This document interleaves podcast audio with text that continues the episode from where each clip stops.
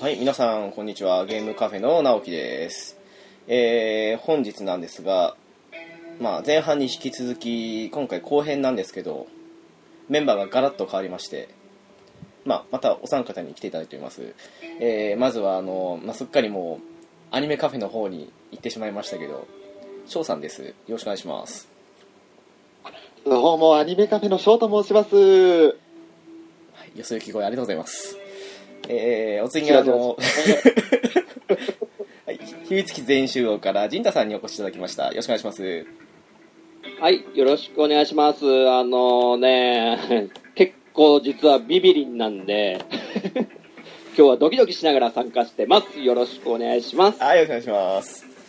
そして最後に、ピスケさんにお越しいただきました。よろしくお願いします。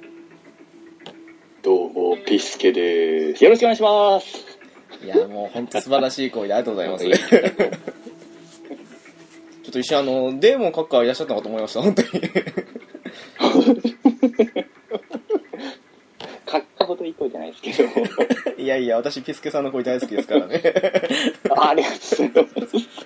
えもう今日はやっぱ、えーシャルル殿下はすごい怖い怖い話してくれるんですか？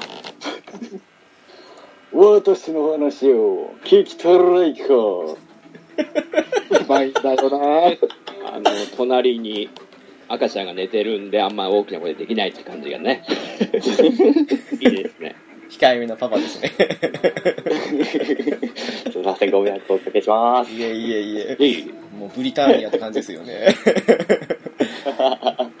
まあそんなわけであの今回は同じような流れですけど順番順番に、まあ、今回は1人2つだと思うんですけど怪談話を話していこうと思いますのでよろしくお願いします。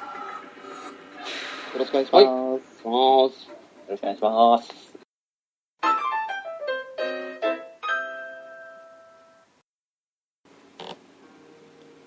はい、そんなわけで今回順番はあのあいうえお順でいくということになりましたので、えーはい翔さん、陣太さん、私、そして、はい最後鳥としてピスケさんということでいきたいと思いますのでまずはあの翔さんのお話からということになりますがもう早速、はい。大丈夫でしょうか？はい。じゃあお願いいたします。では行きますおこれはですね、私の小さな頃のお話です。ああおっかない。私が4歳ぐらいの頃だったんですが、はい。とある親戚がその日亡くなりまして、それを知らずに、もう幾ばくもないということだけは聞いていたんですけれども、その親戚が死んだ後、同時時刻に、私の自宅の階段を駆け上がる音が聞こえたんですね。突然聞こえたその音に、私はどうやら泣きじゃくったようでございまして、親はその親戚が死んだことを感じて、そしてその親戚がどうやら死んだ後にうちに挨拶に来たんじゃないかとうんいうふうに言っていたんですけれども、なるほど階段を上る音がカン、カン、カンと聞こえたと。4歳の翔は泣きじゃくって親に報告したそうです。その途端に家に電話が鳴りまして、まだ当時は固定電話でした。ピーという音が鳴りまして、家族みんなビクッとなったそうです。そして、私が泣きじゃくった直後のその親戚が亡くなったという電話でした。もう本当にその時ほどの怖い体験はないと後から親に聞かされて、俺が死ぬほどビビりました。そんなお話でした。ありがとうございますあら、えそうんリアルな体験ですね。幼少時代って、また、その、昭和の頃ですよね。そうですね。まだ怖いですね平成2年かな ?4 歳なんで。平成ああ口バレちゃったなギャップを当ててきたな え、あの、ちなみに覚えてないんですか、それは。4歳ってこと、らしいってことで。あのーさすがにちょっと覚えてなかったです。後々聞いて、あ、そんなことあったんだぐらいで記憶には残ってるんですけれど、へー当時の記憶は残ってないですね。なんかあの、全然あれですけど、あの、翔さんの喋り方が、あの、すごくあの、シミケンさんみたいな感じで 私そな んかそのままばっか連想しちゃってましたすいませんちょっと、なんかそれっぽく喋ろうかなとは思ったんですけれど、大して怖い話じゃないかなとも思ったんで、ちょっと雰囲気だけ。いえいえいえいえ。いい出だしですよ。そうですねよかった。翔さんありがとうございました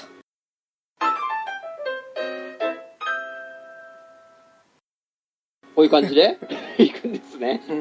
お次は陣太さんの番ですよねはい。はいあ、いいんですね、も翔さんもう終わったんですよう。ねえごめんなさい、もう終わりです。いやいいいい感じだと思いますけど短かったなと思って。いやーもうえ何人かいらっしゃるってことだったんで、短くまとめようとは思ったんですけれど、あまりにもエピソード自体が短かったので、それしかないっていう。いやいやいやいやいいと思いますよですか？シンプルイズベストですよ。えはい、では、私、ジンタが行かせていただきますねえ。わーあー、わーわーわまああんまり今回そういうノリじゃないんですけどねー。あの、僕って、そもそも、あんまそういう心理、なんだ、心霊現象って信じてはいないんですよ。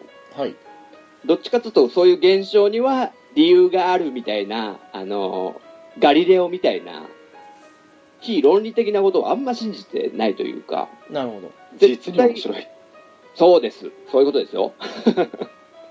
すいません。ちょっとね福山翔さんのなんかありましたけどね はいそうです。でそんな、僕なんですけども、あの、ちょうど20前、20代前半の時に体験した出来事が、はい。結構不可解なことで、で、その時、何が起きていたのかっていうのをちょっと話をちょっと今しますんで、その後ちょっと皆さんにも、これはそういうことなんじゃないですかみたいな、ちょっと意見も聞きたいなと思ってちょっと話させていただくんですけども、逆に新しいですね。はい。はいあ、そうですか。えー、あの、僕、一応関東圏に住んでますけど、あの、おばあちゃん家がですね、福井県にあるんですよ。へえはいで、両親とも福井に、福井出身で、で、もう毎年夏に行くと、もう小学校の頃は夏休みは福井に、田舎に帰るみたいな感じで、なるほどで、僕の夏休み状態ですよね。そんな感じでずっともう、夏休みはもう、福井に帰るみたいなのを繰り返してたんですけど、うんうんで、まあ大体高校生ぐらいになると行かなくなるんですよ。で、しばらく行ってなくて、でも、あの、僕の父が二十歳の時に亡くなってしまったみたいのもあって、その次の年ぐらいだったのかな。で、まあ久々に福井に帰ったわけですよ、夏。はい。で、基本的に、えー僕と母と姉が、えー母親の、いわゆる、えー親戚の、母親方の親戚の家に泊まってたんですけども、まあ、その家がですね、敷地が結構縦長で、お店をやってまして、自宅、3階建ての自宅があって、で、店の方の、えー敷地にも3階建ての建物があったんですよ。なるほどはい結構、まあ大きめなんですけども。で、お店がなんか金物問屋みみたいのをやっていて、で、1階が事務所とか、まあネジとかなんかいっぱい金物が置いてあって、2階は倉庫。で、3階には、店の3階には昔、ちょっと仮に住んでいた住居があったんですね。あの、自宅、3階建ての自宅が建て替えの時に、店の3階にちょっとだけ住んでたんですよ、みんなで。その住居がある状態で。で、かなり古くなってて、もう誰も住んでないんで、埃とかすごくって、もう古ぼけた、そんな、えー建物があったんですね。で、僕たちがこう、福井に帰るときは、普通は、もう自宅の方の新しい家で、で、その3階に部屋を用意してもらって、母と姉と布団を並べて僕は一緒に寝てたんですけど、まあ、20歳過ぎなんで、なんか母親と姉と寝るのも嫌だな、みたいなのもあって、その店の方の3階、誰も使ってない住居の方で、あの、寝ようと。で、実はちょっと年の離れた兄貴的ないとこもいまして、男同士でちょっとその店の3階で寝泊まりししてたんですよ。はい。で、えーある日のちょっと出来事がちょっと不可解だったんで、ここからなんですけども、はい。あの、ある日、えーその家は母方の家なんですけど、僕が父方の方の親戚のおじとかいとことかと、まあ、たらふく飲んで、酔っ払って、夜の23時ぐらいに帰宅したんですよ。で、ちょっと酔っ払ってるんで、あの、あ、自宅の方の3階行こうかなって思ったんですけど、あ、違うわ。今、今年は店の方の3階で寝てる、寝てるんだと思って。で、店の方行くんですけども、真っ暗で誰もいないんで、一人でシャッターとかガラガラガラとか開けて、で、また閉じて店に入って、で、2階の倉庫とかも通っていくんですけど、普段だったらもう夜中にそんなとこ行くのはもうめちゃくちゃ怖いんですよ。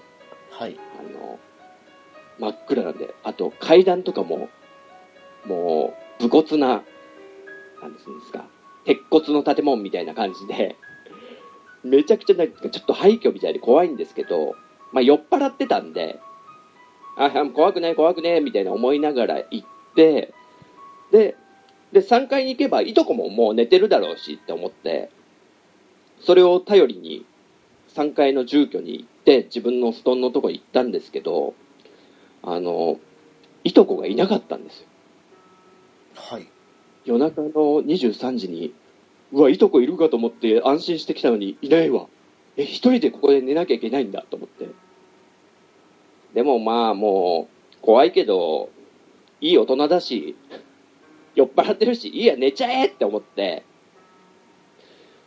そしたらですね、まあ、酔っ払ってたんで、もうすっかり寝ちゃって、でも、はって、2時ぐらいに、目が覚めたんですよ。はい。で、もう酔いが完全に覚めて、え今何時だって見たら2時だってことで、うわ、2時って嫌な時間だなとか思って思うじゃないですか。牛水時とか もよく言うから、そういうの想像したら怖くなっちゃって、で、隣見ても、やっぱ隣の布団にはいとこが帰ってきてなくて、うわ怖えーとか思って。で、そこの住居って誰も住んでなかったんで、カーテンとかももうないんですよ。あー、なるほど。うん月明かりとかも直に入ってくるようなとこで、それがやったら怖くって、うわ、これなんか寝れない、ほんと目冴えちゃって寝れないわ、とか思って、で、上の電球とか見つめながら、やだなぁ、やだなぁ、とか思ってたら、その、家の玄関から、ガラガラガラガラって開いた音がしたんですよ。引き戸が。お2時に何？いとこかいとこが来てくれたのかな？みたいな。でも、その後物音が何もしなくって、え？怖い怖い怖いとか思って。で、俺、もう寝っ転がったまま、もう耳を澄まして、その後なんか、どういう行動するんだろう入っ入ってくんのかなとか思いながら、耳を澄ましてたんですけど、一向に何も動きがないんですよ、そっから。閉まる音さえしないですね。引き戸が開いただけの音。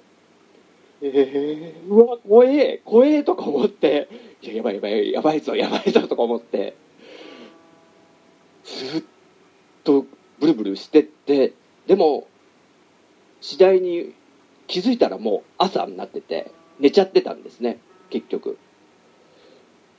で、夜中にでも、2時に絶対なんかガラガラって開いた音したとか思って、で、朝起きて隣にいとこもいない、で、玄関行ってみたら、引き戸は閉まってたんですよ。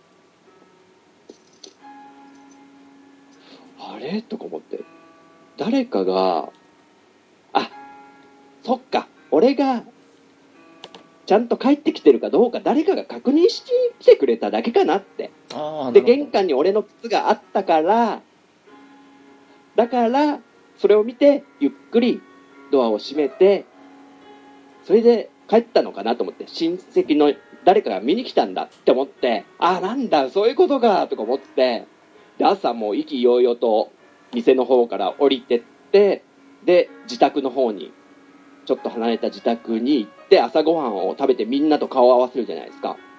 はい昨日ってちょっと、お母さん、ちょっと僕んとこ見に来たって言って、いや、行ってないわよ、つって。あれ？お姉ちゃん来た？つって。いや、行ってない。え？おばあちゃん来た？おばあちゃんは？行ってへんえんへんでみたいな。で、おじちゃんもおばちゃんも来てない。ちょっと待って、ちょっと待って、とか思って。で、女の方のいとこも行ってへん、行ってへん、つって。で、頼みの綱の男の方のいとこ、まだ起きてきてないと思って、きそしたら自宅の3階で寝てたんですよ。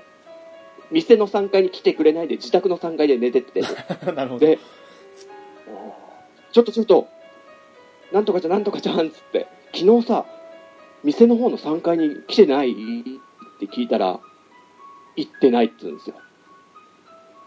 つまり、部屋は、もう家は完全に閉まってる状態の中、うん。その家の中にいた人たちは誰もその、僕が寝てた場所に来てないっていうんですよ。って思った途端、ブルブルって怖くなっちゃって。何だったんだよ、あれとか思って。うわ、やだなーっていう。ほんと来てないのお母さん。ほんと来てないちょっと、俺をビビらせて遊んでんじゃないの？とか言っても、ほんと言ってないっつうの？みたいな感じで言われて。そしたら、その日ちょうど、あの、福井県のその、習わしか、まあどこも一緒だと思うんですけど、お盆に家の人が先祖のお墓参りに行って、なんか、ご先祖様と一緒に帰ってくるみたいな日で、家に。ご先祖様も一緒に連れ帰ってくるみたいな日だったんですよ、ちょうど。なるほどで、それ聞いてまた、ゾクってしちゃったっていうね。っていう体験でしたという話です。なるほどありがとうございますはい。普通に怖い。いや、これ怖かったんですよ、本当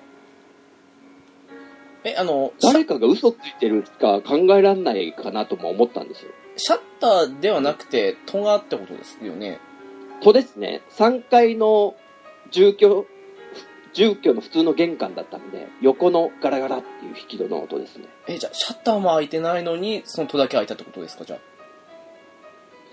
あの、店の入り口はシャッターなんですよ。でも、1階なんで、あああそれは聞こえない。誰か入ってきたかどうかもわからない。で、店と自宅だけは行き来はできるんですよ。そういう意味で見に来たってことで外すね的侵入者は入れないようになって。その要はあ何のうんと、陣太さんのお姉さんやお母さんが、あの、その、家の中を入って、あの、見に来たっていうふうに、陣太さんは思ったってことですね、つまり。思ったんですけどね。なるほど。うーん。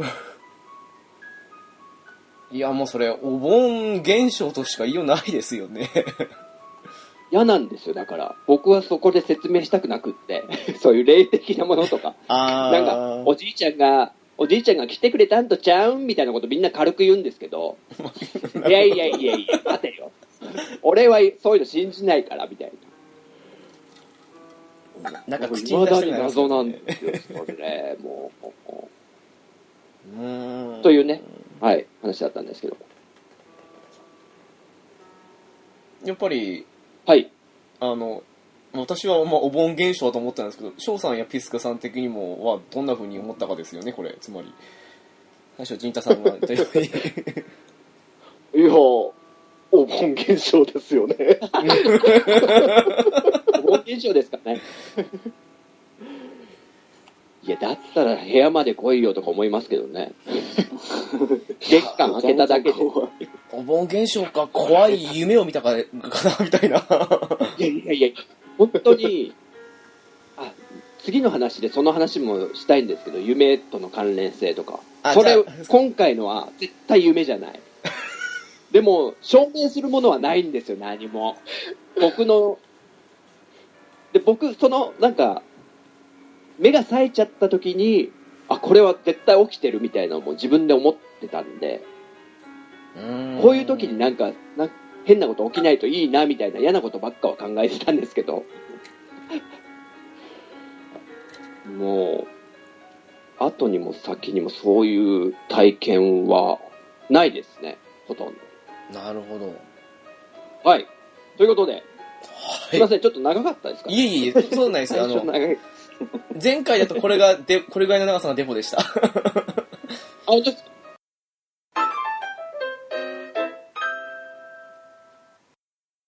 えー、さあ、お次のバトンは、直樹さん、よろしくお願いします。ついに、あれですね、まあ、なんだかんだもう3つ目の話なんで、なんかあれなんあ、4つ目か。なんであれなんですけども。そうですね、じゃあ、あの、お話しさせていただきます。えーとですね、私、あの、昔、あの、全国展開されている某お弁当屋さんで勤務していたんですけど、おう。あのお弁当屋さんってあの朝早くからあの店開く前にもちろんあの準備だったり仕込みだったりするので早かったりとか、はいはあとあの最近だと増えてきてるんですけど場所によってはあの24時間営業している店舗っていうのもあるんですよ。であのまあコンビニとかねあの辺も同じだとは思うんですけどお昼とか夕食時とかそういうお弁当屋さんですからそういうピーク時にはまあ従業員も結構な数用意してというかみんなそれじゃないとさばけないんでそういう感じで仕事するんですけど、まあ深夜とか朝とも人の入りもそうでもないので、まあ、1人か2人、まあ、大抵は1人なんですけどねでの作業になるんですよ。であのー当時私あの早朝というか、まあ、24時間の頃もあったのでもう早朝というには早すぎるような時間からの勤務も多かったんですけど大体があの1人か2人大体1人になる時間帯もあったんですよ。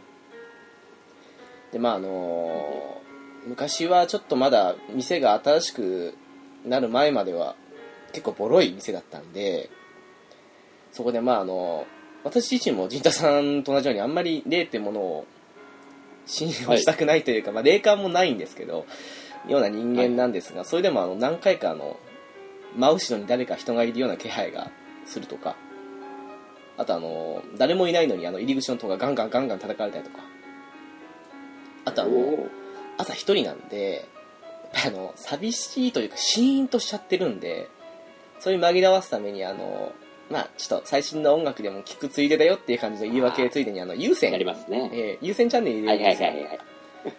ただあのそれがあの、まあ、10回に1回ぐらいなんですけど何かの弾みで原因不明のあの優先が入らない事件が起きるんですよほう。でもまああの他の人が来る時間帯になると何事もなかったかのようにあの普通に優先でまた音楽が入るっていうような、うんうんそういうようなこともあって、うんうんうんただまああの私以外のそういう時間帯に勤務した人はあの結構霊感強い人なんかだともっとあの人目にあったりとかもあったらしいんですけどうんうんうん。まあ私としてはまあそのぐらいのもんかなっていうレベルだったんですね。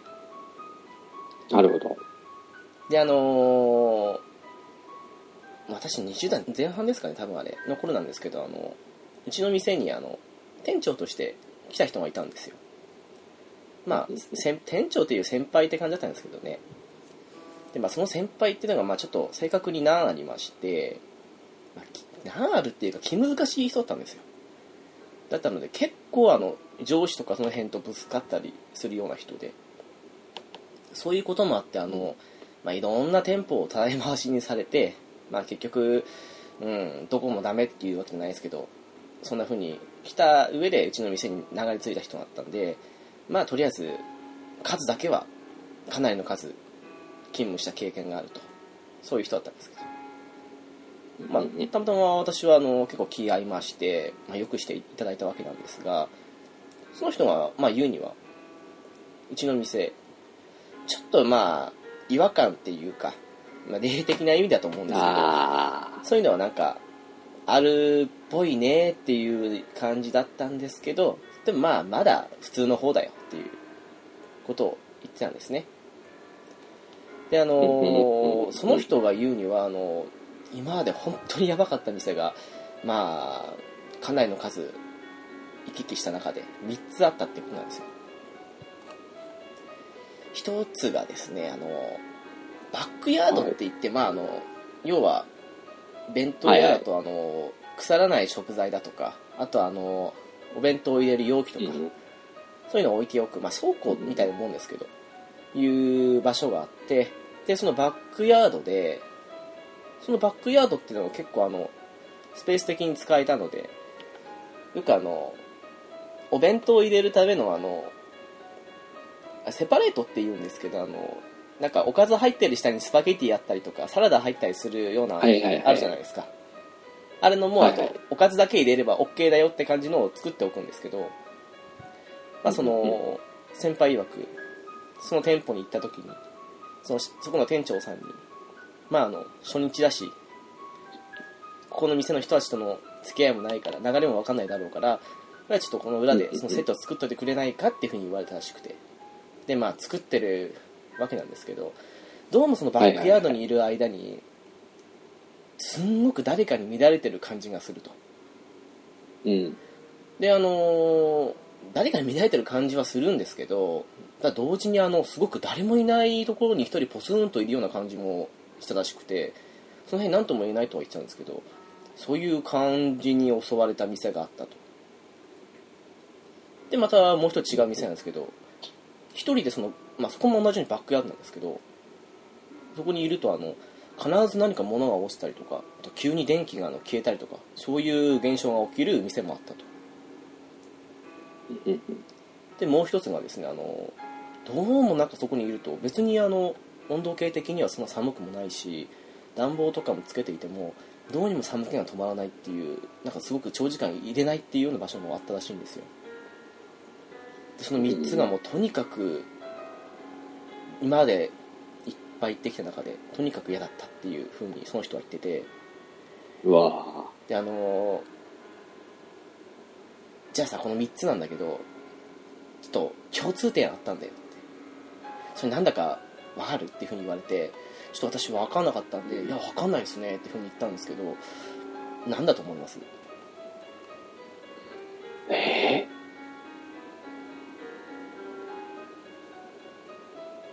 ー、なんだ？なんだ？うーん。あのそのバックヤードが異常に広いらしいんですよ、あの普通のバックヤードってあの大体何畳かな？ちょっとあのそんなにまあ良くも悪くもワンルームの部屋よりも狭いぐらいのものしかスペースないんですけどその3つの店舗ってどれもバックヤードが異常にひどくてもうあの物のかせば、はい。あの卓球台を置いて卓球できるぐらいひどかったらしいんですよ。であのどうもそういうバックヤードがひどい場所っていうのは妙に出る傾向にあるから注意した方がいいよって言われたけど別に注意しようにもどうにもないなって思ったんですけど なんかそういう共通点があったらしいですねでまああのなるほど。一応なんかそそういう店舗ってあのお客さんを待つホールとかでも変な現象っていうのが若干あったりなかったりするらしいんでもし深夜帯とか朝早く行く人は気をつけた方がいいと思うんですけどただみんなバックヤードの人さんなんて俺ら分かんねえよっていうふうにみんな言うと思うんですが あのお客さんが待ってるホールあるんですけどそのホールの横の長さが丸々あの厨房の広さなんですよほうほうほうほであのお弁当が出てくる小さな出窓があってそこからあのう。うんうん。厨房の中が見えるんですけど大体あの厨房の一番奥が壁が見えるんですけどその壁と、まあ、あの今自分のいるホールの横幅を換算すると残りがあの全部バックヤードって言っても過言じゃないような感じの作りなんですよだから妙に広い予測できると。ええ妙に広いのにあの店舗のホールもそうだけどその厨房もそうでもないなって思ったらもうこれはあのそこは例が出る可能性が高いという可能性があるので、皆さん、本当お気をつけください。理由はわかんなないんか。理由あるんですかねいなんかねー理由はちょっとわかんないんですけどね。店側がもう分かってるとか。どうなんですかね。なんかあの、そう作らざるを得ない。うーん、ひどくせざるを得ないのかなっていう、まあ、ちょっとわかんないんですけど、まあ、あの、まあ、うん、信じるか信じないかはあなた次第です。うわー。ということです。なるほど。ちょっとお弁当屋さん行くのが怖くなっちゃいましたよ。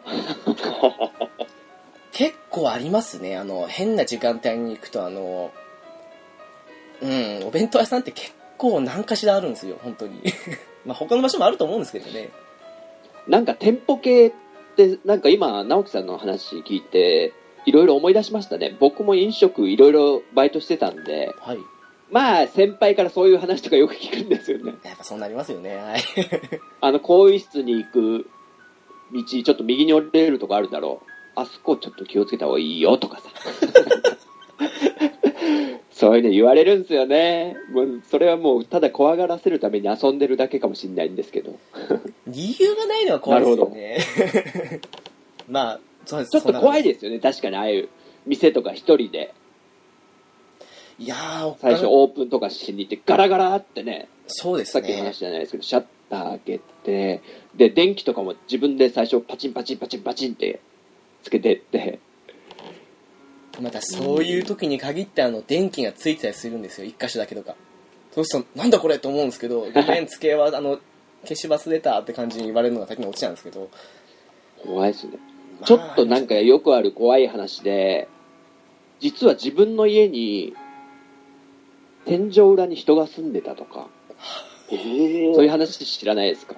なんか、ある人が、なんかいつも冷蔵庫のものがなくなると思って自分一人暮らししてる。あなんか聞いたことありますねはい、まあ、家にカメラを仕掛けておいて、見たら、自分がいない時間帯に押し入れから人が出てきたっつって。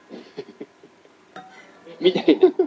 まあ、都市伝説みたいな話ですけど。うーん。だから、だからなんか、お店に人が住み着いててもおかしくないよなとか思って、食べ物とか豊富じゃないですか。そうですね。怖いですね、なんか、某世界が丸見えな番組では、ね、スーパーの天井裏に住んでたみたいな話は聞いたことありますけど、そういう、そういうやつですよ。まさに。ねえまあそういう飲食店関連は何かしらやっぱありますわ。なんかしらね。ええ。えはい。そんなわけで私の話は以上でございます。はい。ありがとうございます。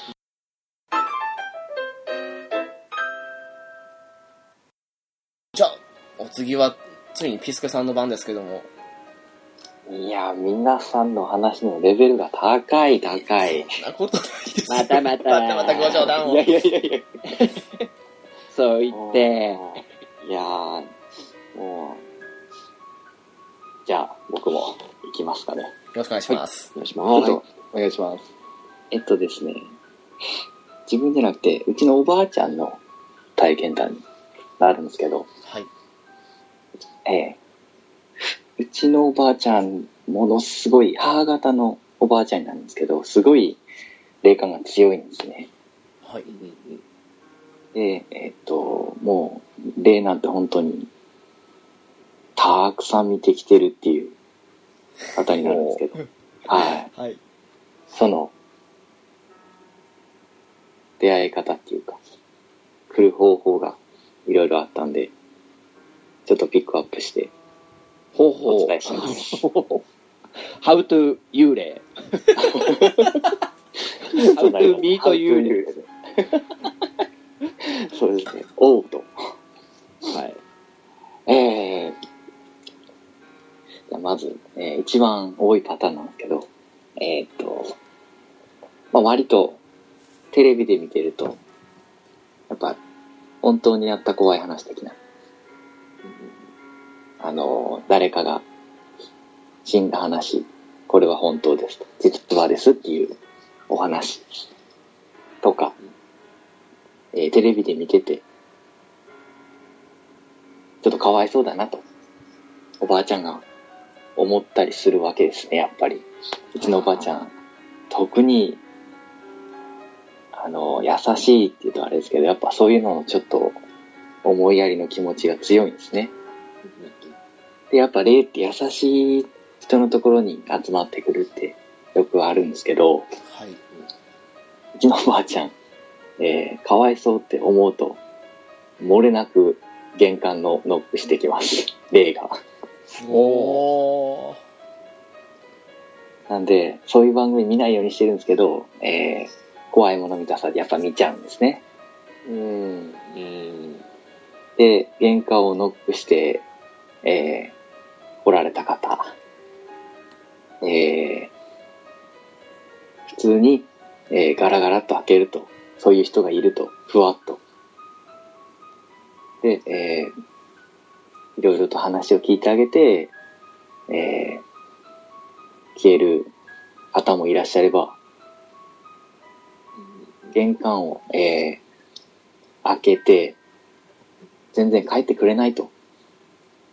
で、えー、もう、ほっといてその日の夜は、そのまま、えー、寝るんですけど、毎夜毎夜、毎夜毎夜、来てしまうっていう人もいると。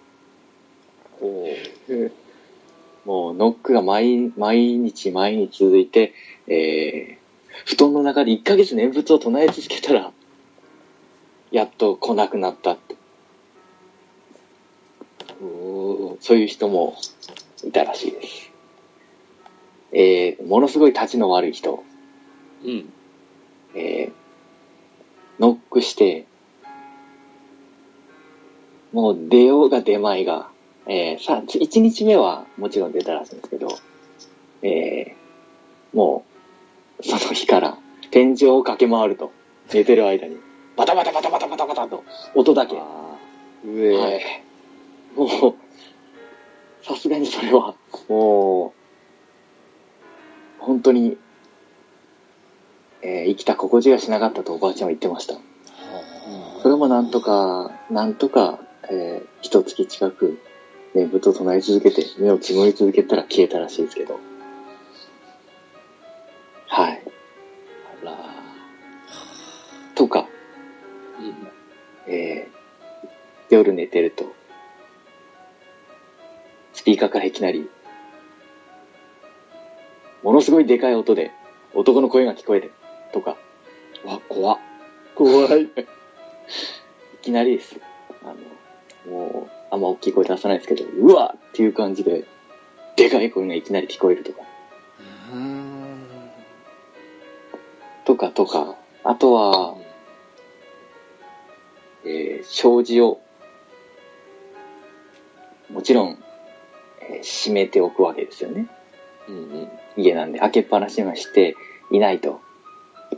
で、えー障子が勝手に開いて、えーひいおじいちゃんが会いに来たとか。へえ。はい。で、えーひいおじいちゃんが来て、今度は、障子は開かなくて、そのまますり抜けてくるもう一人の、えーひいおじいちゃんが入ってくると。あれなんか、陣太さんの話に似てるような感じが。うちもともと、もともとっていうかもう、今もそうなんですけど、僕福井県に住んでますんで、もちろんおばあちゃんも福井県なんで、あらママお盆。に、ね、そうなんですか？そうなんです。奇遇じゃないですか。そうなんですよ。あれかとも。思って。はい。もう多分結構エピソード出てくると思うんですけど、福井のエピソードっていうのは結構なんか福井はそういう話多いんですね。ああ。はい。いや、でも、大事にしてますよね、お墓とか。そうなんですよね。やっぱお墓参りはね、行きますよね。田舎の方っていうのもあって。なんで、えー、どんどんどんどん来るわけですね、霊が。で、とか、あと金縛りにあって、あえー誰かに、え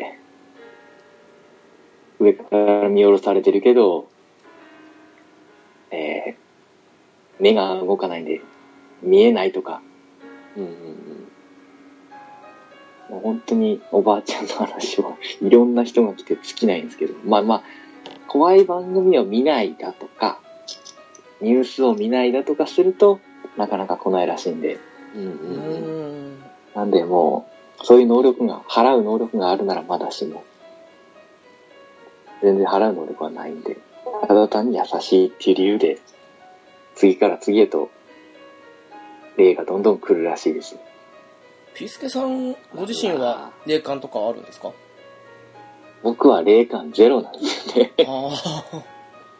はい。あの、女性にしか受け継がれないんかわかんないんですけど、僕のお母さんと妹にはちょっとあるらしいんですね。ああよく子供を産んだらそっちの方に流れていくっていう話はありますもんね。ええ。うん。なんですけど僕は本当に何もないっていう、人から聞いた話ばっかりしかないっていう、幸せなのか、どうなのか。いや幸せおばあちゃん的にはどう思ってたんですかね？その自分の見えてしまうのを嫌がってたのか、ええ。しょうがないって感じだったのか。いやー、もうとにかく嬉しくはなかったって言ってましたね。まあ、ええ念仏唱えて、もう勘弁してって言ってたぐらいですもんね。そうです、そうです。うんあの、ね、知らない人がどんどん家に来るのはやっぱたまったもんじゃないと思うんで、ですよねそうですよね。はい、もう、リアルヌーベイかとも、幽霊の通り道かと。うーん。と、ピスケさんが福井ってことで、今一個思い出したんですけど、はい。うちのおばあちゃんちもなんか、いろいろ不幸が続いたことがあったらしくって、怪我しちゃうとか入院しちゃうとか、親戚中に。で、僕はそういうの信あんま信じませんけど、なんか、ちょっとした霊媒師的な人かは、ちょっとわかんないですけど、住職さんとか、はいそういうなんか、ね、えー、霊的なものを関する人に相談したら、あなたのとこ、最近なんか、ちゃんとお清め、なんだ、供養してないお墓あるでしょって言われて、えいや、そんなのは、うちはもうないですよって言ったんです、言ったんですけど、絶対あるから探した方がいいって言われたら、あったらしいんですよ、もう。忘れ去っていた。へーで、もう草ぼうぼうの中に隠れてて、あでそれをちゃんと供養するようにして、で、毎年、きちんと草刈りとかして、拝むようにしたら、亡くなったってことがあったらしいですけど。あ怒っちゃったで僕実際そのうん。草刈りとかちゃんと付き合って行ったこともあるんですけど、いや、ほんとボロッボロの、なんか、ただの石ころみたいな。いや、そこまでひどくないけど。今の立派なお墓とはもう、雲泥の差みたいな。ああ、わかります。石の、あれですよね、お墓ですよそうでね。すねコロンとしたやつ。技はい。術がない、今みたいな技術がないんで、えすっごい古いの出てきたみたいな話聞きましたけどね。ああ、ありますね。ずっと毎年、やっぱり、まあ、僕行けなくても、やっぱり、家の誰かは行ってますよね、お父さんとお母さん。きます。すごいなんか、ええやっぱ大事にしてるの分かります。ちょっと、そうですね。ちょっとね、そうですね。どうなんですかね？当たり前で、いやいやいやいやいや当たり前だと思ってたんで、こっちは結構うん。大事にしてる方なんですね、福井は。いやそうじゃないですかねやっぱりですね、残ってますね、多分。うーん。北海道なんかまあまあ霊媒師的な人によると思うんですけど。あ、いやいやもう北海道なんてもうね人によるかもしれないですけど結構適当なとこ多いと思いますよ本当に。適当。えー。それ、それはどうなんだろう。なんか数年に1回でいいよねみたいな感じの人たちよく聞きますけどね。ぶっちゃけ僕も、お墓はもう、いいんじゃないかってちょっと思ってたりするんですけど、うんでも、福井に帰って親戚とかいとこがもうすごい大切にしてるのを見ると、うん、そうも言ってらんないかなとも思うんですけど。うんというのも今だってなんか知ってます？ウェブでお花を添えたりできると。お供えとかができるお墓とかあるじゃないですか。へえあどうなんだそれとか思って。あ、そうだ。ネット社会ですそんなねバーチャルな世界で。そうそう。あとなんかビルの中に、もう、なんか貸金庫みたいな感じでお骨が入ってて、それがお墓みたいな一人一人の。へとえか。都会はもうそういうそういうことするしかないじゃないですか、土地がまあそうですよね。有効利用するために。うんうん。で、それもコンピューター管理してたりとか。なんかそこまでなってくると、納骨塔とは違う響きなんですよね。そうなんですよね、なんか。うんちょっと違いますね。うん。ですよね。なるほど。うんねお墓の話になっちゃいましたけども。まあまあ、やっぱ怖い話けですからするもの。って、きっと今日、今夜、あの、翔さん家によくわからないノック音聞こえますよ。うるせえうるせえうるせえうるせえうるせえうるせえうるせえうんじゃあ、その俺この後、あの、楽しい番組見て気紛らわせるんだ。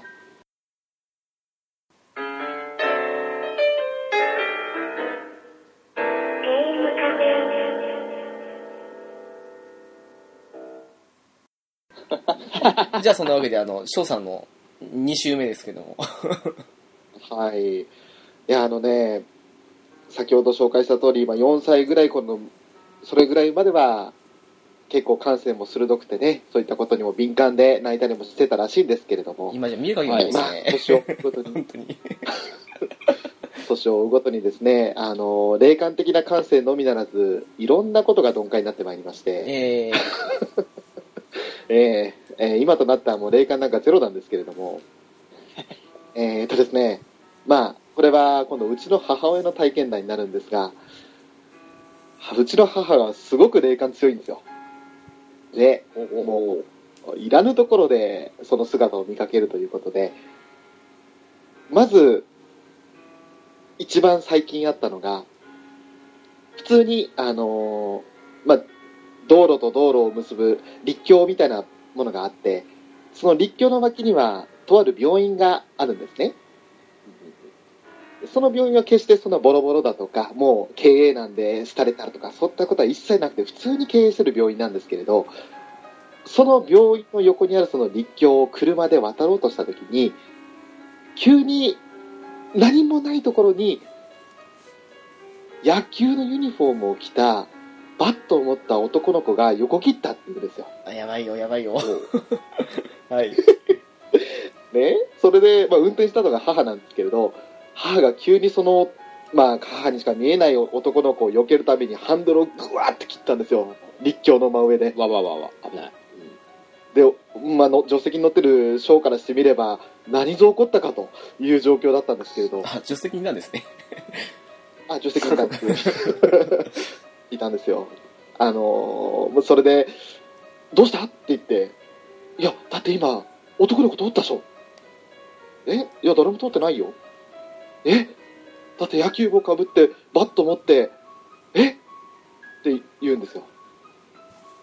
で、そのまんま、あの、本当に放心状態でその立教を越えて、すぐ立教を渡った後の脇のところで一回一時停止したんですけど、もう、母にとっては、その男の子がすごい忘れられなかったって言って、で後々調べたら、ちょうどその車が通った日に、そのさっき言った病院で、亡くなった方がいらっしゃったそうで、おしかも、まあ、中学校、高校生ぐらいの男の子なんですって、新聞を見たら。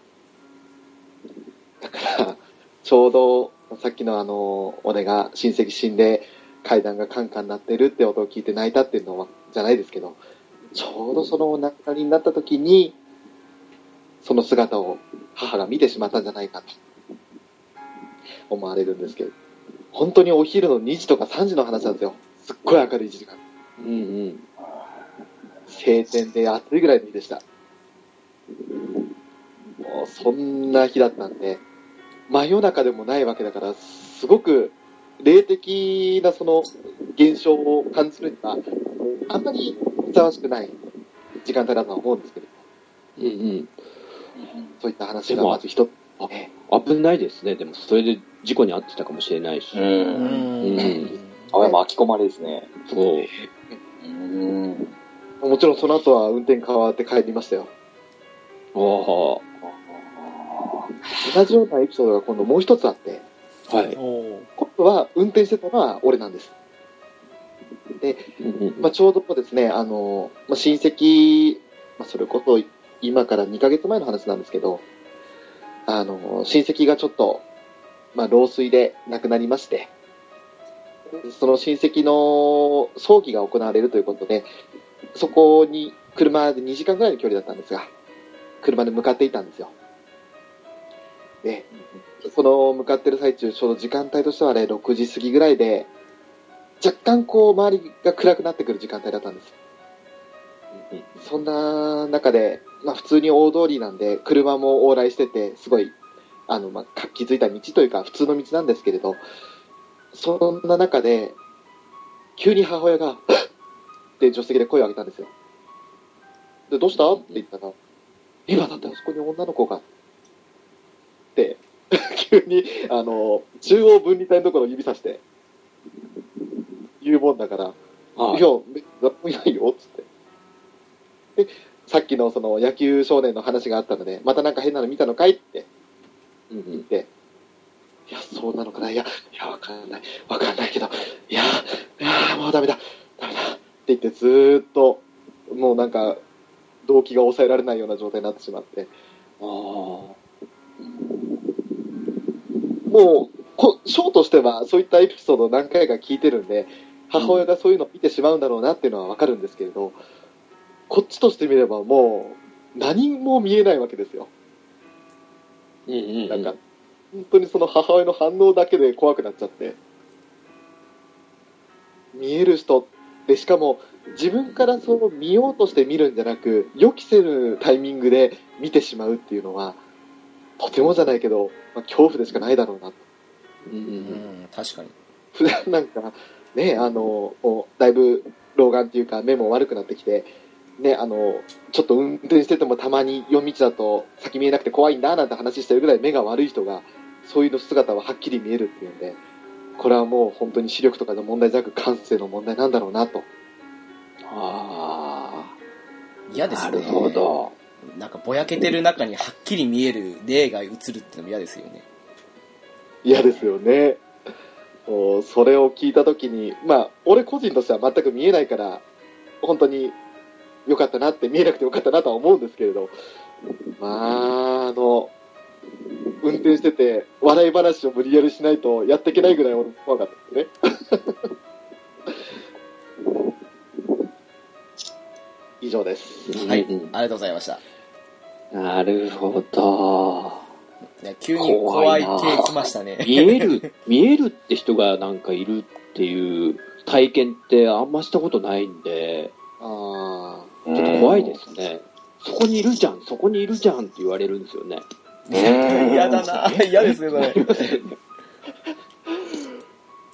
まあ本当に、まだあの、もう一つ回ってくる可能性もあってと思って、土級のものはもう一つ用意してるんですけど、おお。それもあの、個人的な体験じゃなく、本当に、今度あの、母親の小さな頃の体験なんで、まあよく怖いくせに俺に聞かせるんですよ、そんな話を。じゃあ、ちょっと時間もあれなんで、もうさらっとその話をしてもらってもいいですか？知っております？うん、多分3週目いけないと思うので、はい。了解です。じゃあ、言っちゃいますね。はいあのーはい昔、まあ、母親の家は、まあ、自分もそうですけど、そんなに裕福な家庭じゃなかったので、住んでた家っていうのが、結構、築、その時点で20年、25年ぐらいのボロアパートだったんですよ。で、外、まあ、2階に住んでたんですけれど、本当にあの、ワンルームに近いぐらいの広さの家で、で、階段は、あの、外にあの、鉄骨むき出しの階段だったということなんですけれど、その、とある日に、結構雨がザーザー降ってたそうなんですが、その雨が鉄骨の階段を打ちつける音、パタパタパタパタパタという音とともに、急にその日、あの、ま雷がバシャンってなった時に、その階段を思いっきり駆け上がってくる音がしたと。ガンガンガンガンガンガンガンガンっていう音が聞こえたらしいんですね。で、その時母親は、えー母親の母と二人で部屋にいたんですけれど、ちょうどその台所の方に向かっていた、まあ、俺のおばあちゃんとは別に、母親は今の方にいて、でその居間で、あの、その音を聞いてビクッってなって、ふと後ろを振り返ると、襖がたまたまちょっと開いてたんですって。で、その襖の影から男の姿が見えたと。しかもその姿が、軍服を着た、頭から血を流してる男の姿だと。それマジもんじゃないですか。でですね、実はそのアパートが建っていたところは、昔、墓地だったそうで、わね、軍服、まあ、ちょっとあの、緑というか、茶ぼけたぐらいの色合いの服だったと母さんは言ってたんですけれど、その襖の隙間から、そーっと母を見るその目が忘れられないと言っていました。うわ怖っというお話でした。最後にぶち込みましたね。いやー、あの、徐々にレベル上げていこうと思ったんですよ。今言った話の。被害なかったんですか？あの、幸い被害はなくて、ただただ怖い思いをしたってだけでした。ただその後すぐに引っ越ししたそうです。あうん出ましたね。昔墓場だった系。えーーあそんな話しかもマジか兵士さんとかって怖いですよね。兵隊さんとか。嫌ですね。そうですうん。あと武士とかね。サーブして、え ー怖いですよね。怖いですね。あの、まあ、これはさすがに体験談でもなんでもないですけれど、よくあの、首を自分の手で持った馬に乗ってる武士とか、デュラハンですか？ああ。えデュラハンみたいな、そう、あの、和風デュラハンみたいな。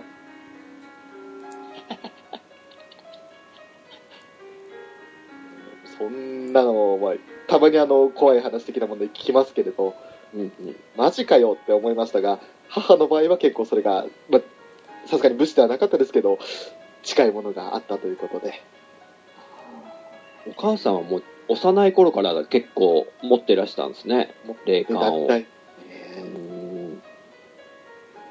その土級のやつを聞いて、まあ、俺もさすがにビビりましたけれど、今日、翔さん家に本当にそんな来ますね。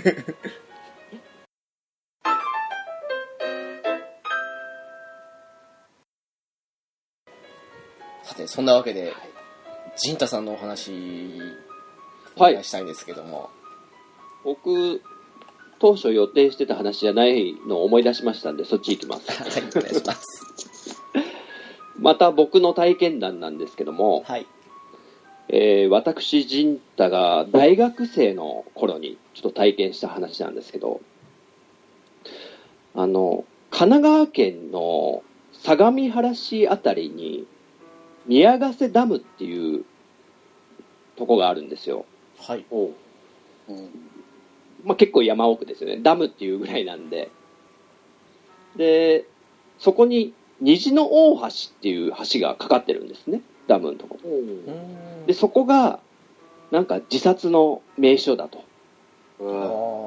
っていう話をもう大学の時に聞きつけて、で、ちょっと行ってみようぜってなるじゃないですか。はい。いやー、うん で、車でみんなで行ったんですけど、その時に、ちょっと当時仲良くしてた女の子が一人、大学生の女の子がいて、はい。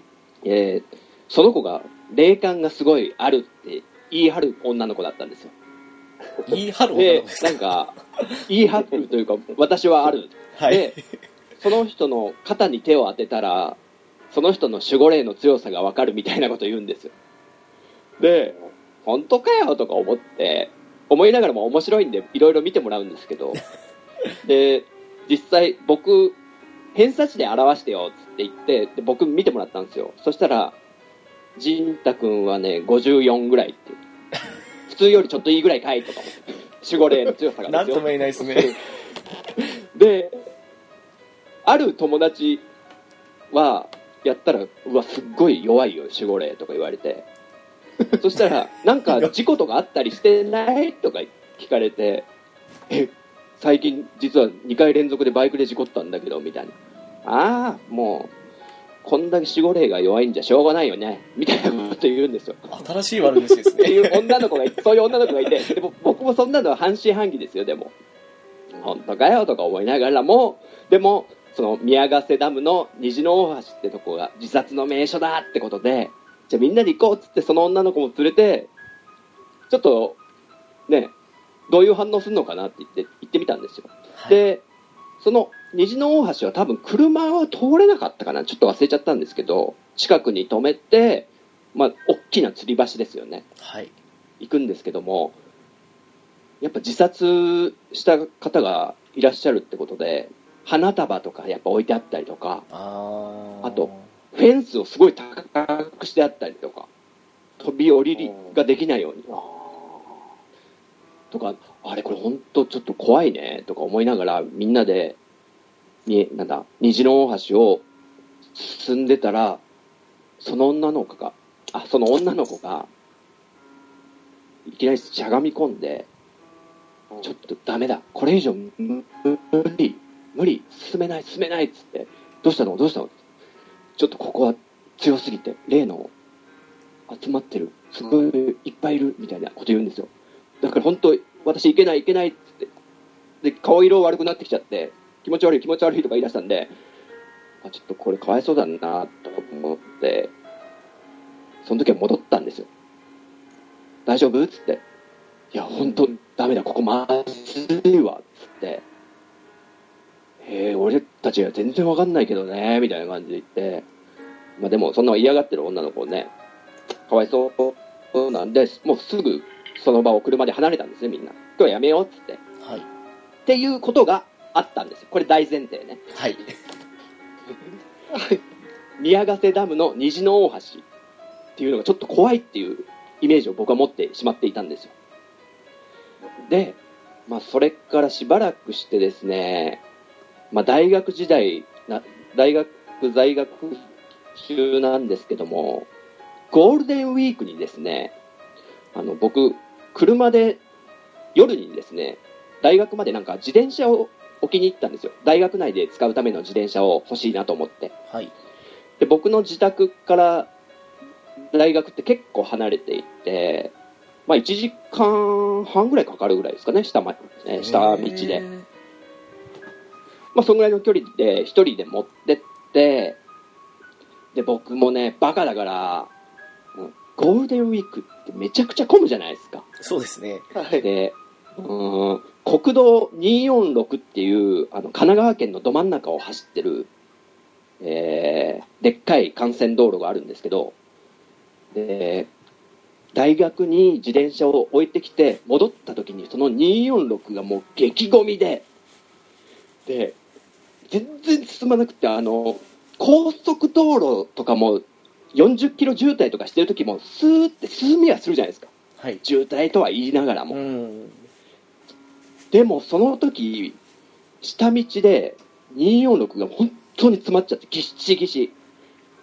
うわ、もうこれダメだ、帰れないぞって思ってどんどん遅い時間になっちゃって、もう夜中の23時ぐらいですかね。夜の23時、11時ぐらいになっちゃって、うわ、動かない、もうダメだって思って、で、大学がまあ平塚市ってとこなんですけど、で、厚木ぐらいまで来て、うちまでまだまだもう、普通に走っても1時間ぐらいかかるぐらいの距離でもうこれは我慢できんと思って、もうその渋滞中の車の中で地図を調べて、当時はナビもちょっとなかったんで、で、そしたら、あ、宮ヶ瀬ダムの方から抜けてったらこれすげえ、ちょっと遠回りだけど、この混雑からは解消されてうちの方に抜けられるぞって見つけたんですよ。うわ陣太さん、死亡フラグじゃないですか。よっしゃーとか思って、もうみんな混雑する中、もうちょっと無理やりのように脇道入って、で、まあ当然、だんだんだんだん人気の少ない通りになっていくわけですよ。そのダムの方ですから。で、山道ですから。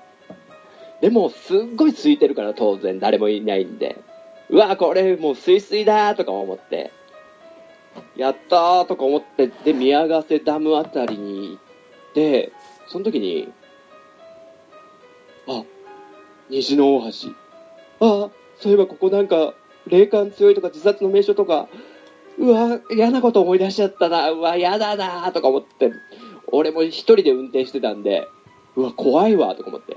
で、そこら辺の、ダムの周りの道はまだ、まだ太い道なんですよ。でもそこからうちの方に抜ける道がまたすっごい細い、怖い道。もう伝統とかもほとんどないような、細い道になっちゃって、うわ、怖え、怖えとか思いながら運転して、で、いや、でもこういう時はもう音楽だ、音楽かけようとか思ってね、もう、よし、大好きなユニコーンでもかけようってもう CD とかもうガンガンに鳴らして、うんで、もう真っ暗な道を車で一人で走ってたんですよ。で、ああ、もうちょいかな、もうちょいかなって思うちょっと明かりを、電灯とかを、ライテライトを消すとですね、もうほとんど前が見えなくなるぐらい暗くって、あこれはまずいわとか思って。で、ガソリンとかもちょっと心細いような状態になってきちゃって、やばいやばい、これ怖い怖い怖い怖いとか思って、もう変なこと考えなとか思って、で、う後ろに背中の方に虹の大橋とかあるわけじゃないですか。はい。で、うわ、やだ、やだな、とか思って、で、音楽じゃんじゃんに流して、もう俺歌いながら、もう大声で歌いながら怖いから、行ってて、そしたら、音楽が、プッて止まったんですよ、いきなり。ーとか思って、うわーとか思って、なんで、なんで？ガチッバババンとかやって、うわ、怖い怖い怖い怖い怖い怖いとか思って、で、ふと、なんか右の方に、誰かが見てるような気がしたんですよ。いやー、うわ、な、な、ね、何？って思って右見たら、人の顔がわーって、俺を見てたんですよ。あーあー自分でした。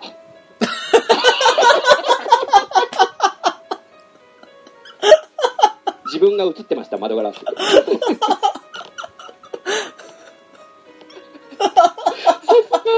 すみません、もう、ただの自分が臆病者で自分、窓ガラスに映った自分に、わーってびっくりしちゃったっていう。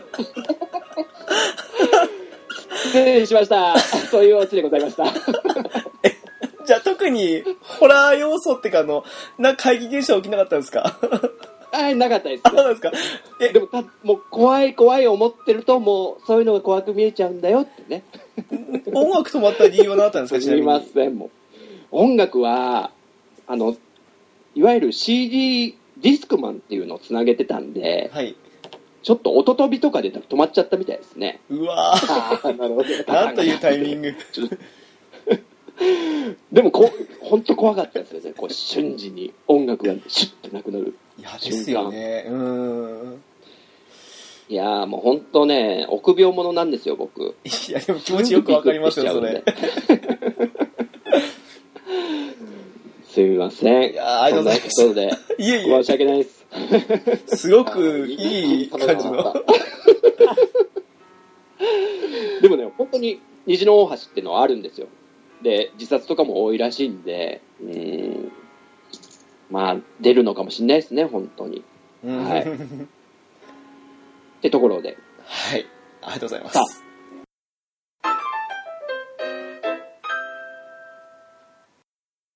お次の。じゃあ私ですか直樹さん。でねすかはい。そうですね。うーん。これ小3あたりにも話したことあるかもしれないんですけどえっ、ー、とですねこれ20代半ば前まあ半ばぐらいですかねあのー私今札幌に住んではいるんですけどもともと地元はあの知床の方でしてまあはい。晴れた日なんかだとあの国後島が見えるような場所に住んでたんですよえであのーちょうどその地元の方に住んでた時のまあ同じクラスだった女の子からメール来まして同窓会やるから来ないっていう風に言われたんですよ。でまああのまあメンツ一回 前も呼ばれたことあったんですけどその時にはあのあんまり仲良くないような連中も多くてなんかなんかあんまりパッとしないというか、まあ懐かしさだったからまあいいかなぐらいの感じで終わったんですけど、ただ今回のはメンツ聞くとまあ、うん、昔仲良かった連中も来るということだったんで、ああ、じゃあ行くよってことで。で、行ったんですよ。で、あの前回行った時と違って、結構メンバー様変わりしてまして、まあ、ああ、みんな変わったなとか、まあ、ちょっと 正直申し訳ないんだけど、あんまり見覚えねえなっていう感じのもいたんですけど、で、まあそんなことありながらも、とりあえず、誰が誰っていうのをあまり深く探らない程度に無難な話をしたりとかして、で、ちょっとあの、仲良かった、まあグループの連中と話しながら、それとなく他のみんなと話して、で、食べて飲んでって感じの、まあ私あんまり酒飲まないんで、あの、途中からあの、ジンジャーエとかその辺に逃げたんですけど、っていうことをしたんですね。で、あの、まあ、やっぱり、うん、何人かすごく親しげに、まあ、親しげにも何もずっと小さい時から一緒だったわけですから、当たり前の話なんですけど、話してくるものの、なんかもう化粧とか入るともう、誰が誰だか分かんない子も正直いるんですよ。で、あの、なんか何人か、誰だか分かんないなってまま終わった子がいて、で、あの、その中に一人女の子いたんですね。で、でもやっぱりちょっと思い出せないなという。ちょっと化粧濃いけど、でも、うーん、あんまりそんな、まあ、ブサイクとかした言ったら失礼ですけど、そんなわけでもないなっていうで、でも、なんで思い出せないんだろうなっていうふうに思ってて、で、その時は何も気にせずに、無難に終わって、して、まあ、終わった時とかに、あの、軽くメアド交換とかそういう辺してなかった連中としたりして、じゃあまたなんか機会あったらやろうねって感じのことを言って別れたんですよ。で、あの、後日ですね、まあ、その、連絡くれた女の子がメール来まして、で、まあ、楽しかったねとか、次何、みんなでどこで何々するって感じのことをやり取りしてるときに、そういえば、A にはびっくりしたよねっていうふうに言うんですよ。A っていうのは、あの、私のその仲良かったグループの中にいたやつでして、で、まあ、一番仲良かったとかっていうわけじゃないんですけど、まあ、同じ仲良しグループにいるぐらいには仲いいやつだったんですね、その A っていうのは。で、A? と思って、いや、A なんて同窓会で来てたの？あった記憶ないんだけどって感じのことを言ってたんですよ。で、え？って言って、話してたじゃん？みたいな感じに言うんですよ。で、あ、そっか。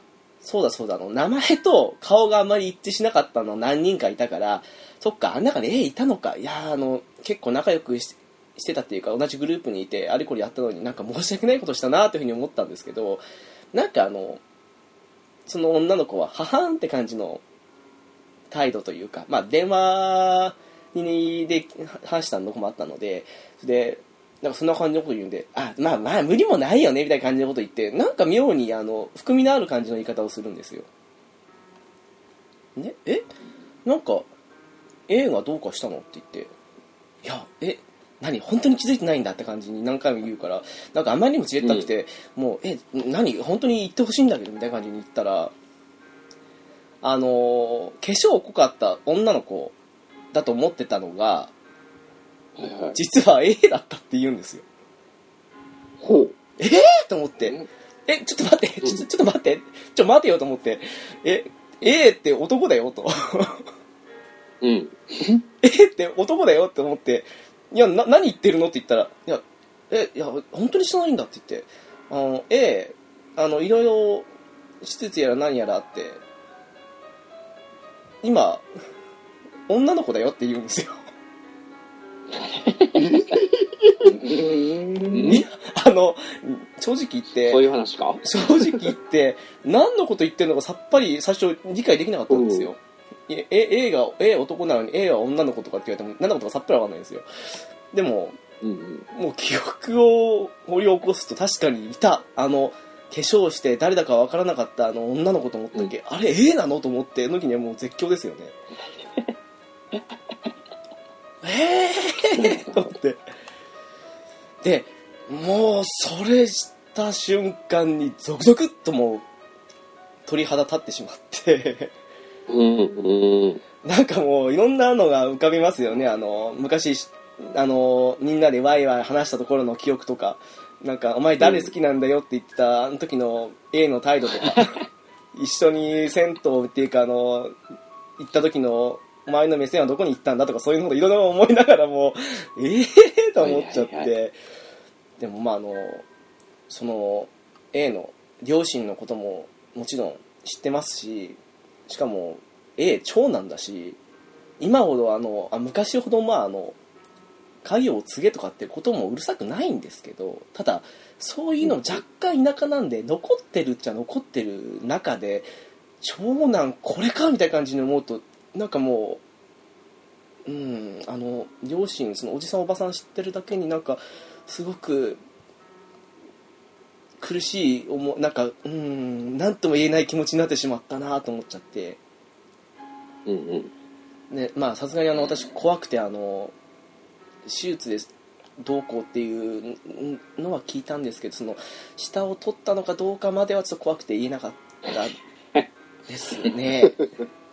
ただあの胸元は膨らんでました。あという話です。だってそうやって思っちゃうぐらいですもんね、直樹さんが女の子だと。いやあの本当に。化粧濃いなって、まあ、よくも悪くも23歳ぐらいですかね。だったんでそこまで化粧濃くなくてもいける年齢じゃ年齢なのに随分化粧濃いなと思ったんですけどまあうん。普通にうんいや女性といえば女性っていうか。カルーセル負けみたいな感じだったんですか？ああはい。ほんもう本当にあのうん。いやおいやもう過去の思い出が走馬灯のようにですよね あれしてなかったかな翔さんになんかもうあまりにショックでもうあちこちに言いふらした感じもしたんですけどね あの、うん、聞いたことありますよ、その話。そうですよね はい。今、あの、あえて新鮮なはい対応をしましたけれど、聞いたことあります。いやあのうんしょしょなんか、その、あれですね。直樹さんがゾクゾクした感じすごいわかるなと思って。自分の記憶と、なんか食い違ってる話をされてて、え、な、なんか変なこと言ってるよな、この人みたいな。ちょっとパラレルワールドに迷い込んでしまった時のようないや本当そうですね感じ、あの感覚。自分の記憶と違うんですよ、なんかみんなが言ってることが。あ、ちょっとそれは怖いなと思いましたね。うんいっそパラレルだったらよかったのに早くシュタインズ探さないと。そうですよ。あーでもほらあのルカ子はまだねあの見た目的に良かったかもしれないんですけど ただまああの その A に関しては男時代は良くも悪くもなんかあのスポーツ少年って感じだったからもうどうにもまあそこからよくあそこまで変わったなと思うんですけどなんかもうおじさんおばさん考えるといたたまれないですよね なんか田舎ってほらあのちょっとしたことでも噂話になるのになんかその辺のことも他人事ながらすごくあの心配してしまったっていう話ですよね ね、でもすごい決断ですよね、そういうのって。びっくりですね何が彼を変えたのか最初からそうだったのか分かんないですけどうん。なんかテレビの中だけの話じゃないんだなっていうふうに思った話でしたねなるほど。個人的にはすごくゾッとした話でしたうんうんうん。でしょうね。あそういう意味のゾですね。ゾゾッと。ゾゾでしたなるねほど。あれは人生のショッキング修羅場のベスト5に確実に入りますねおお。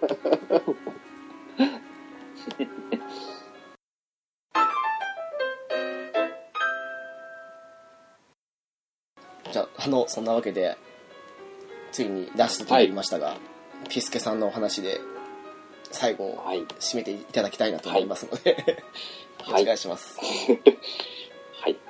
いやーちょっとこれ、この話は、えー、僕的にかなりやばい話なんで、お皆さんちょっ。と心して聞いてください。はいはい。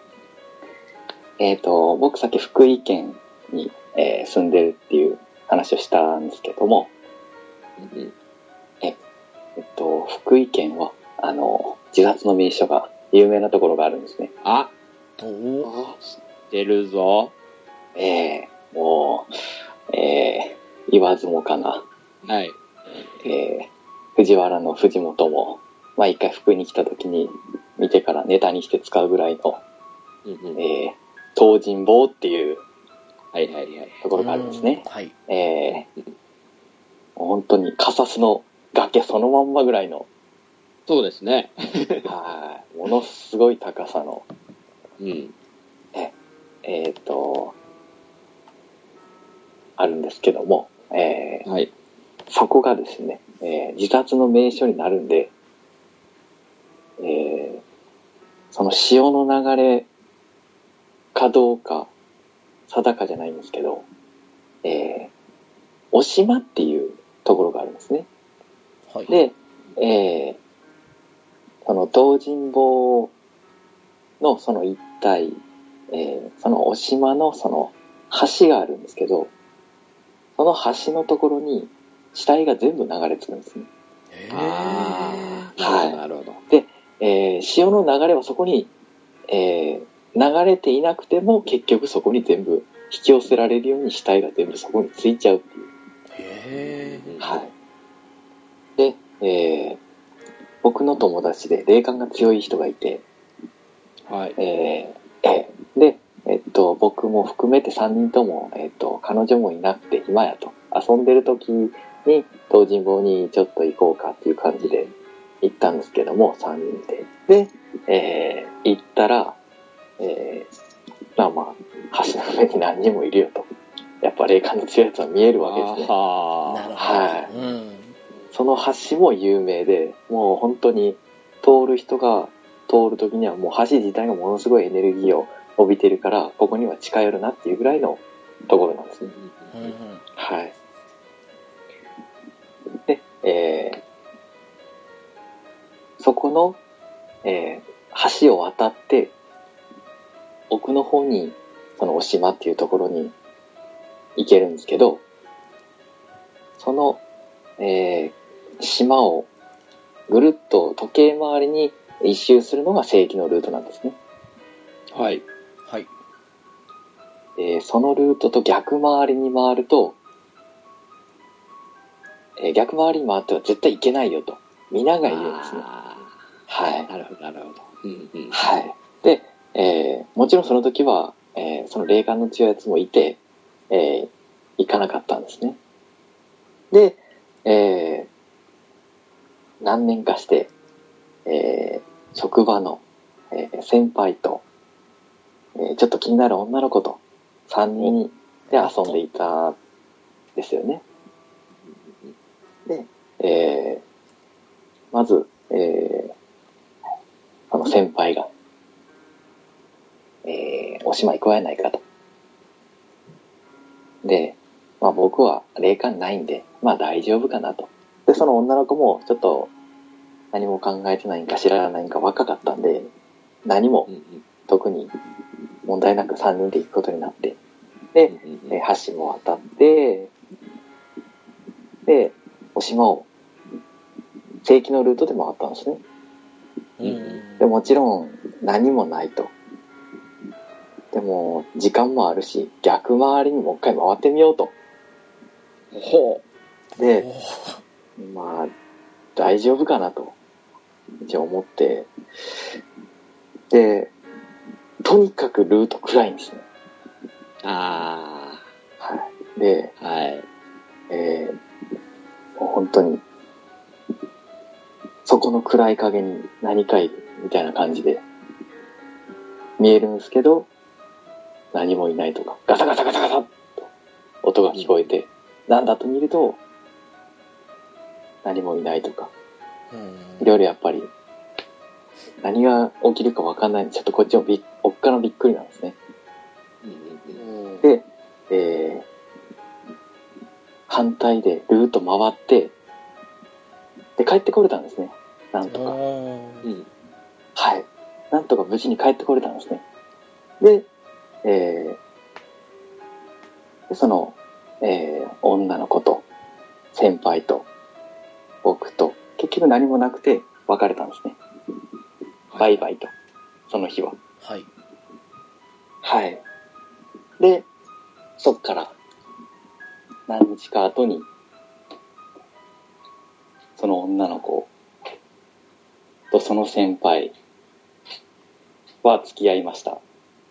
ほあら。そっから僕、10人に振られました。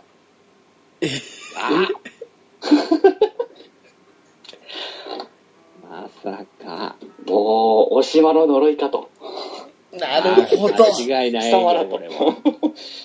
被害を、俺に全部食らわせやがったなと。うん全部ハッピーを。を。10連敗っすよ、10連敗。ハッピー持ってかれちゃいましたね。3年で10人に、えー振られちゃいましたっていう。10人。1年で3人ちょっとですか？もうもうちょい振られればね、桜木花道になれましたよ。懐かしい。そこまではいかなかったですね。そこまではいかなかったっすね。けど、10連敗ですか。10連敗っすね。もうそこまでちょんちょんちょんちょん楽しい思いは、そこそこしてたのにそこからいきなり10連敗っていう。あららもうもうら。あらららら。もう持ってかれたなと。まあ、すぐにその、先輩と女の子別れちゃったんですよ。あ、イェーイもしかして。ガマミ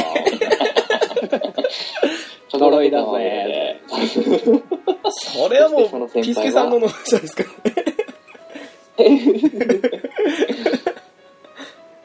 おまあまあ、僕は、あの、僕はじゃないです。その先輩もその結婚して離婚したっていう。おしまの呪い。おしまの呪いで。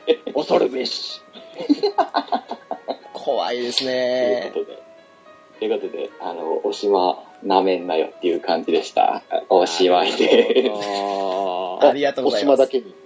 おしまで、ああ、さすがうまいです。ありがとうござい出ましたうね。ーんそう、正座ワー話しなかった。よかったよかった。怖い。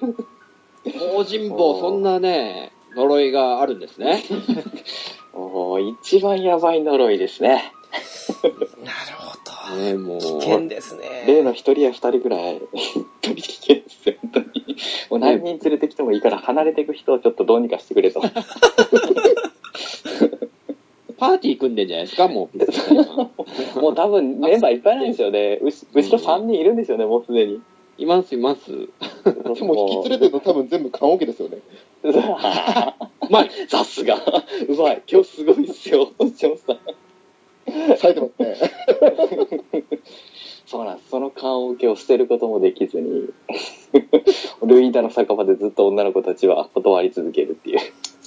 あー誰かピスケさんに教会へ行って一回やらせるためのゴールドをください。もう今多分1ゴールドしか持ってないんで。てな感じで、えはい。ー、はい、おしすごいですね。まいです。この、怖い話来そうな感じで、急カーブが。話しやがって。もう、もう、おとさんとおとさんとと、ジンタさんのエピソードでやっと浮かんできたもんですね。そうですね。そう。すごいっす危ない危ないと。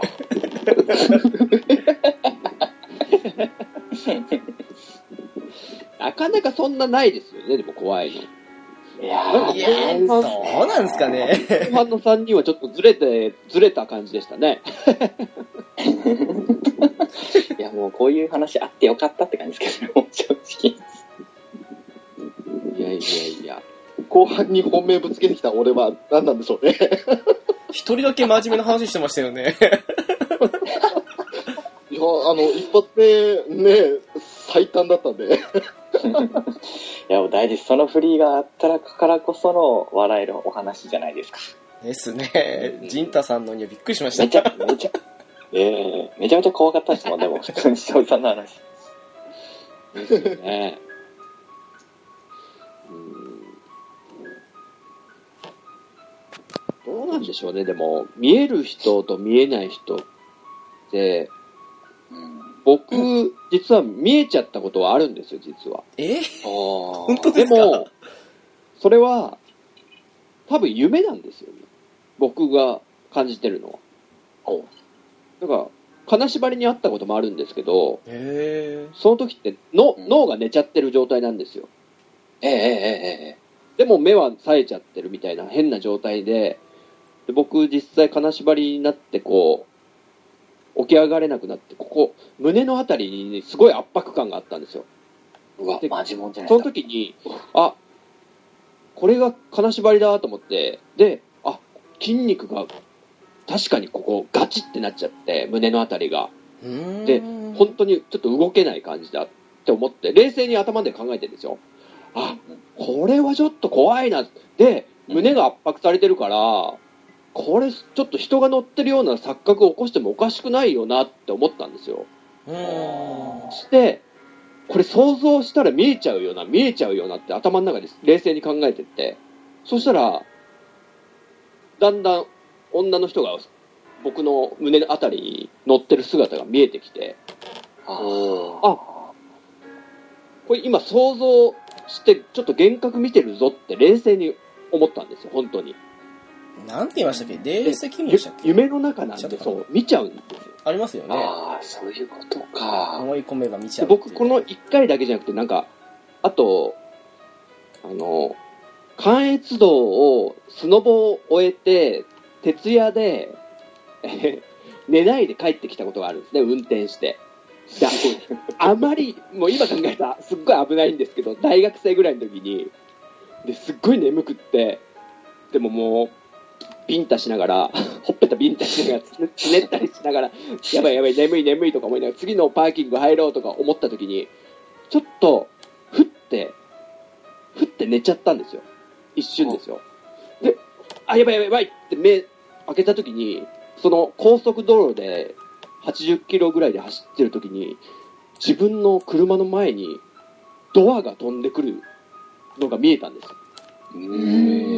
それで、自分、ハンドルは動かさなかったんですけど、自分の体はふって避けちゃったぐらいに顔が、なんか飛んできたと思って。でも、そんなのは実際はなくって。でも、一瞬夢を見て、なんかそういう幻覚が見えちゃったんですよ。はでそその時にも、うわ、なんか変な幻覚見たなと思って、眠いからだなとか思って、うんそういう記憶もあって、で、実際金縛りになっちゃった時も想像したら見え始めたし、うんあと熱でうなされた時も、なんか人影が見えたことあるんですけど、それもなんかうなされてる状態なんで、なんか脳がエラーを起こしてるんだと思うんですよ。だから僕は霊とかとは思ってないんですよ、見えたものが。幻覚だと。絶対に。うんうんなるほどでい、や、わかりますよ。本当に。わかります？わかります。だからあの、結構思い込みじゃないかなって思うんですけどね。どうですか？うんはい。はい。あの、金縛りも、あの、その、寝ぼけて、前から幻覚降ってくるっていうのもあるんですよね、僕も。ありますよね。あります、あります。はい。金縛りはやっぱり、あれですね、あ、来たみたいな感じで、やっぱり、情報頭にあると、わかるんですよね。あ、これは疲れてるんかなと。なんかちょっと頭の回路が食い違ってるみたいなええわかる。でない。視覚情報を想像の方で補ってしまってるというか、はいはい。あれそうだと思うんですけどね。そうですね。車もありますよね。ふわふわふわふわ運転してるとき。そうそうなんですよ。危ないですよ。なんか、ねえ、いや、本当前、二つ仕事を若い時にしてまして、バイトと仕事みたいな感じで、で、帰りに、やっぱ、ふわふわふわふわしてて、前見たら風景ぐにゃぐにゃになるんですよ、やっぱり。ああ、わかります。はい。あの、あるはずのないポールが、ああ、の左の方にあって、ぶつかると思ったけど、まっすぐ普通に走っててぶつかったとか、はい。わかる。やっぱ、一回多分にありますよね、これ。うんうんうんありますね。はい。そういうものなのかなって思うんですけどね。なんか僕は心霊現象的なものって。多分、恐怖とやっぱり脳のうん幻覚作用があるんじゃないですかね。妖怪とかってそうやって言いますもんね。なんか、暗くて見にくいから、気配があったら全部妖怪に感じちゃったみたいな。ああなるほどうんそうなんですよ。闇ってものはなんか人間のね、恐怖のうん一番最初に出会いと言いますか、うんそこから想像しちゃうんでしょうね、みんな。うんうんその妖怪っていうのも、なんかよく今だったらね、あの、ジバニャンみたいな感じで、そのキャラクター的なものとか、実物があるみたいな風に言われますけど、もともと妖怪ってそういう怪奇現象自体が妖怪ですもんね。はいはいはいはい。実態を伴う。う人の姿をしたお化けみたいなものばかりじゃなくて。ああ。で、その現象を起こしてるのがこんなやつやなっていう想像ってって感じ。いう、そうですよね。うーん、確かに。確かに確かに。確かに。怖いもの嫌いなくせにそういうことばっかり情報を仕入れちゃってね。そんなこと聞いた時に、うーって思ってるんですけど。競争者の怖いと妖怪が来ますよ逆に。あれですよね本当に。ビビリン。ビビリンほど想像しちゃうのかもしれないですね。それはありますね、確かに。うん。なんかちょっとでも体勢つけようと思うのかわからないですけれど、その、ある程度知っておいて、いや、これはもう俺は信じない、こんなことはありえないから、みたいなことで無理やり自分を、ね、その怖さを押し殺すというか。うんう。うんんうん。昔あの寝る時なんかにやっぱりあの、はいはいはいそういう怖い話とかを聞いたりもしくはあのテレビとかで見たりしたらやっぱりその日の夜って寝る時気になっちゃうんですよであのあどうしてもあの見たくないからってあの布団をかぶって要は自分の視線を遮る形で防ごうとするんですけど、はいちょっと小学校高学年あたりからあのもともと見えはしないくせになんかその見えないところで自分のそばで何か来てるとか何してるかわからないっていう方が怖くなっちゃってそれ以来あの布団をかぶるんじゃなくてあの壁を背にしてあの全体を見渡せるような感じで寝るようにっていうように変えたりとかあるんですよね。結構なんでしょうね。恐怖っていろいろありますけどね。やっぱりやっぱ見えないとかうん。何されてるか分かんない方がやっぱ怖いんだろうなっていうふうには思いまうした、んうん、怖いですね。闇は。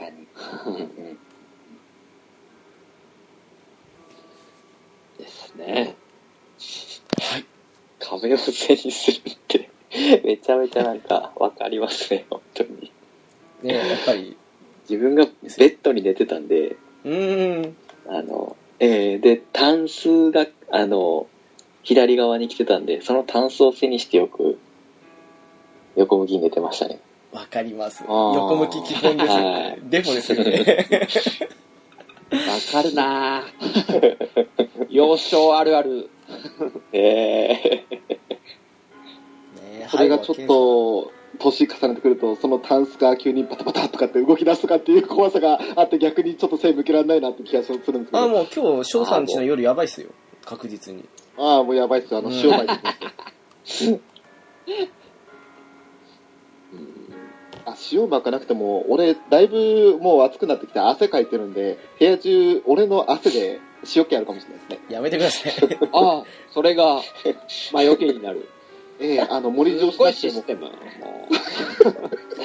なんかちょっとじ作りだ。ちょっと想像したら気持ちよくなっちゃった俺、本当に、マジでビビっちゃうんで。はいという感じでした強引に締めますけどねはい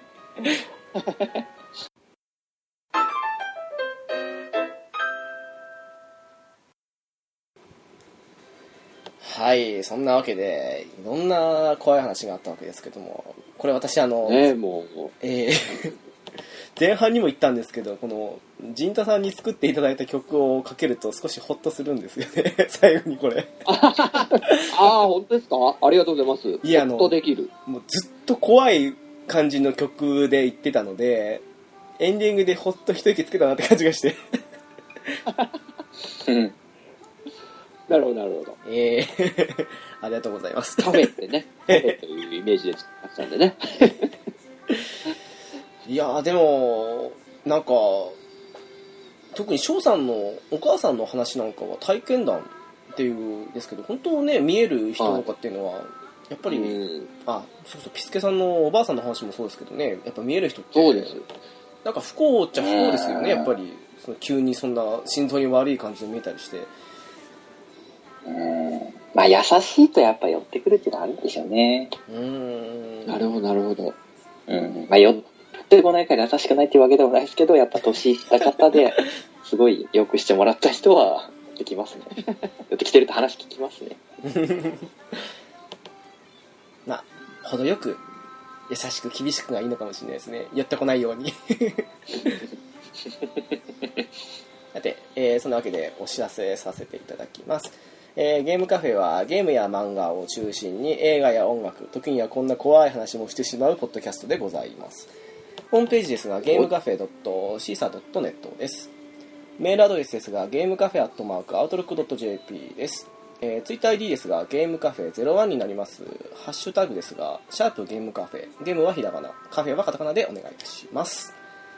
というわけで、はい。1時間半ちょっと過ぎましたけども、皆さんお付き合いありがとうございました。いえいえいえいえ、もいや、ありがとうござう、います。最終的になんか楽しい気持ちになったのは、企画として大丈夫なのかなって。あ、大丈夫と思います。でそゾクゾクしなきゃいけないはずなのにとか思いながら。いやいや、そそもそもあの、あれですよ、そんな話しようって言った本人が、そのね、性転換した友人の話してるわけですから。そうですよ。これをちょっとあのね、もう皆さん、あの、お二人、直樹さんとピスケさんもね、話してる時にね、ちょっと、あれこれ、笑っていい方向に持っていくつもりなのかっていうのをね、探り探り、ですね、こっちも聞いてる方は。まさかこれをオチに持っていくのかと。ね、それがちょっと面白かったですね。でも、ジンタさんの人のこと言いはないんですけどね。すごかったですけど、すんごい急カーブでしたからね、あれ。もう、久々に笑いましたよ。ねもうあの展開だったら絶対外に映ってるのはね、何かよからぬものだと思っちゃいますよね。想像ですよ、想像力ですよ、やっぱり人の。自分の顔一番の恐怖は。はい。もう自分の顔でしたって陣田さん言った後のあの絶妙な3秒の間。3秒。俺ら3人、ん？何？今なんつった？わはは？みたいな。いやいやいや。わかりました。ちょっとね編集で3秒ぐらい開けときます。なんか、体感0.5秒ぐらいかなと思っちゃったんですけど、お任せしますということで。はい。いや、でも本当あのね、前半の時にもちょっとあったんですけど、やっぱりちょっと怖い感じの話してる時だと、音声が乱れたりとかして、ちょっと来てるのかなみたいな感じに思ったり思わなかったりっていうのがあって、そういう意味じゃ良かったんじゃないかなと思います。お、夏ですからね。それのせいだ。ね例のせいだ。後半なんとかお払いになりましたかね。うんそう思いたいですね。まあ、あの、いざ困ったら全て翔さんのお宅の方に押し流す形で行きたいと思いますので。どうぞどうぞ、あの、右から左に受け流しますんで。だよ。鳥、鳥居変えとかなあかんっすね。あっちとこっちに。通り道にしとかなあかんっすね。止まらんように。そうですね。嫌ですね、常にいるってね。じゃあ、そんなわけで。うちは常駐禁止なんで。ええいやいや、多分いると思いますよ、今。今、翔さんの右後ろな中にもいると思いますよ、きっと。